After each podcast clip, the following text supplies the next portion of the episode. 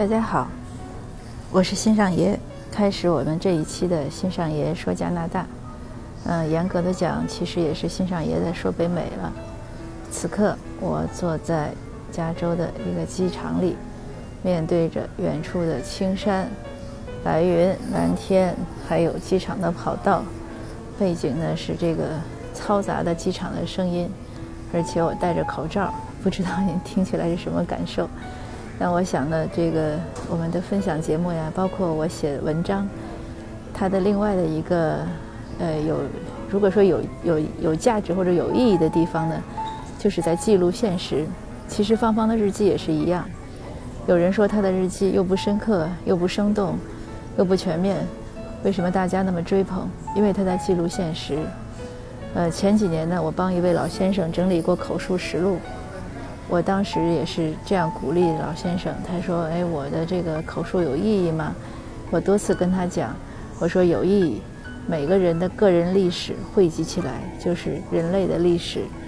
我自己呢做博士、硕士研究的时候，写论文的时候，查阅了很多笔记小说。呃，笔记就是很多人记的一些一些小事，不是正史，但是很有意义，反而能更生动的。更形象地反馈当时唐代的社会。那有这个经验呢，我就觉得每个人的历史、每个人的私史，都是很有价值的。若干年以后，无论我们自己回忆现在，还是以后我们的后代、人类的其他，就是可能都不是我们的直系后代了。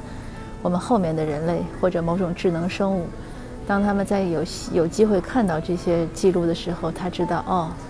原来地球曾经发生过那样的事情。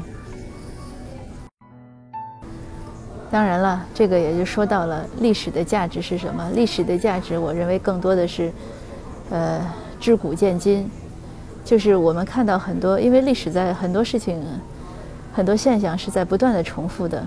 为什么呢？一方面可能也许就是客观规律，另外就是人性，人性没亘古没有变化。所以很多历史的故事是在不断的重复。那看历史的故事呢，也是一样。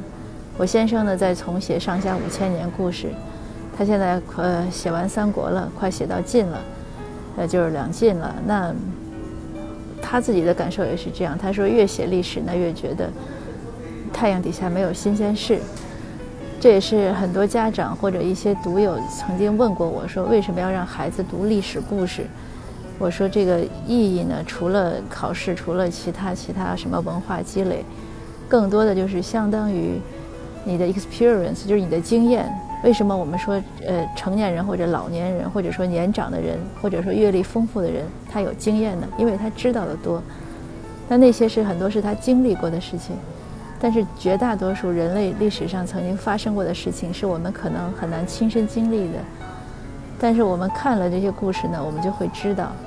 所以呢，也是建议大家自己可以有空的时候多看一些历史，也建议大家让孩子多看一些历史。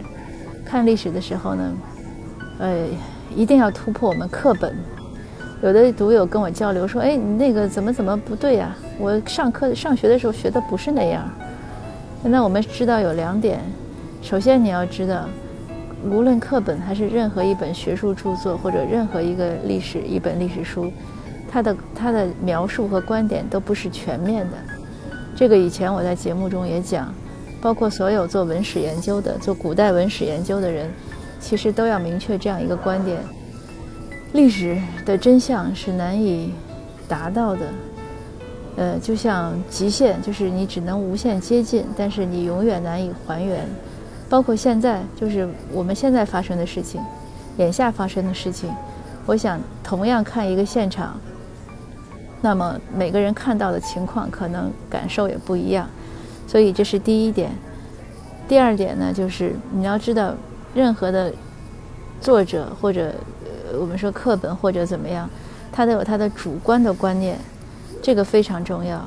那包括当然我我的文章或者节目，我也有我的观点。那有的人就会讲，哎，这个事儿我的看法和你不一样，不一样就对了。呃，李医生不是讲说这个社会只有一种声音是很危险的吗？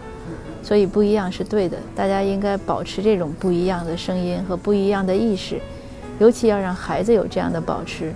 我们不能要求孩子的答案都是整齐划一的，或者都和我们一样的。啊，这个戴着口罩说话是挺费劲的，不知道一会儿声音效果怎么样。那有的家长呢是明白这个思维的独立性，但是呢，他一到孩子和自己观念不一样的时候，他就着急了，他觉得不对。那其实他的这种不对是不对的。那关于这个，这个有点话外跑题了，话外音了。呃，我我们关于历史就分分享到这儿。那今天我一早的经历是什么呢？因为昨天我说了去 Costco 采采购都没有采购到，因为去了两个地方，停车场都在排队，我们没有耐心就回来了。那今天呢，我们想我们一早去，我们一早在开门前就去，我们一早去了 Costco 是九点开门，我们八点半就到了，但是惊见。Costco 门口已经排起了长龙，有多长呢？至少五百人。这个可能对中国大陆的听友来说不是回事儿，但是在美国，像这种很多就是这个地广人稀的地方，它聚集这么多人都是很少见的。而且不是说我排到那儿就结束了，我排到那儿呢才是开始，后面又陆陆续续来的人又很多。最后那个队呢是绕了那个 Costco 那个 building 那个建筑物一周，大概有，我觉得有一公里多。那个建筑物是很长的，就是它那个周长是很长，它很大嘛。那这个只是个开始，接着呢，当我们开始入场的时候呢，这就是一个呃，也也不叫文化差异，规则差异。今天误导了我，因为今天呢。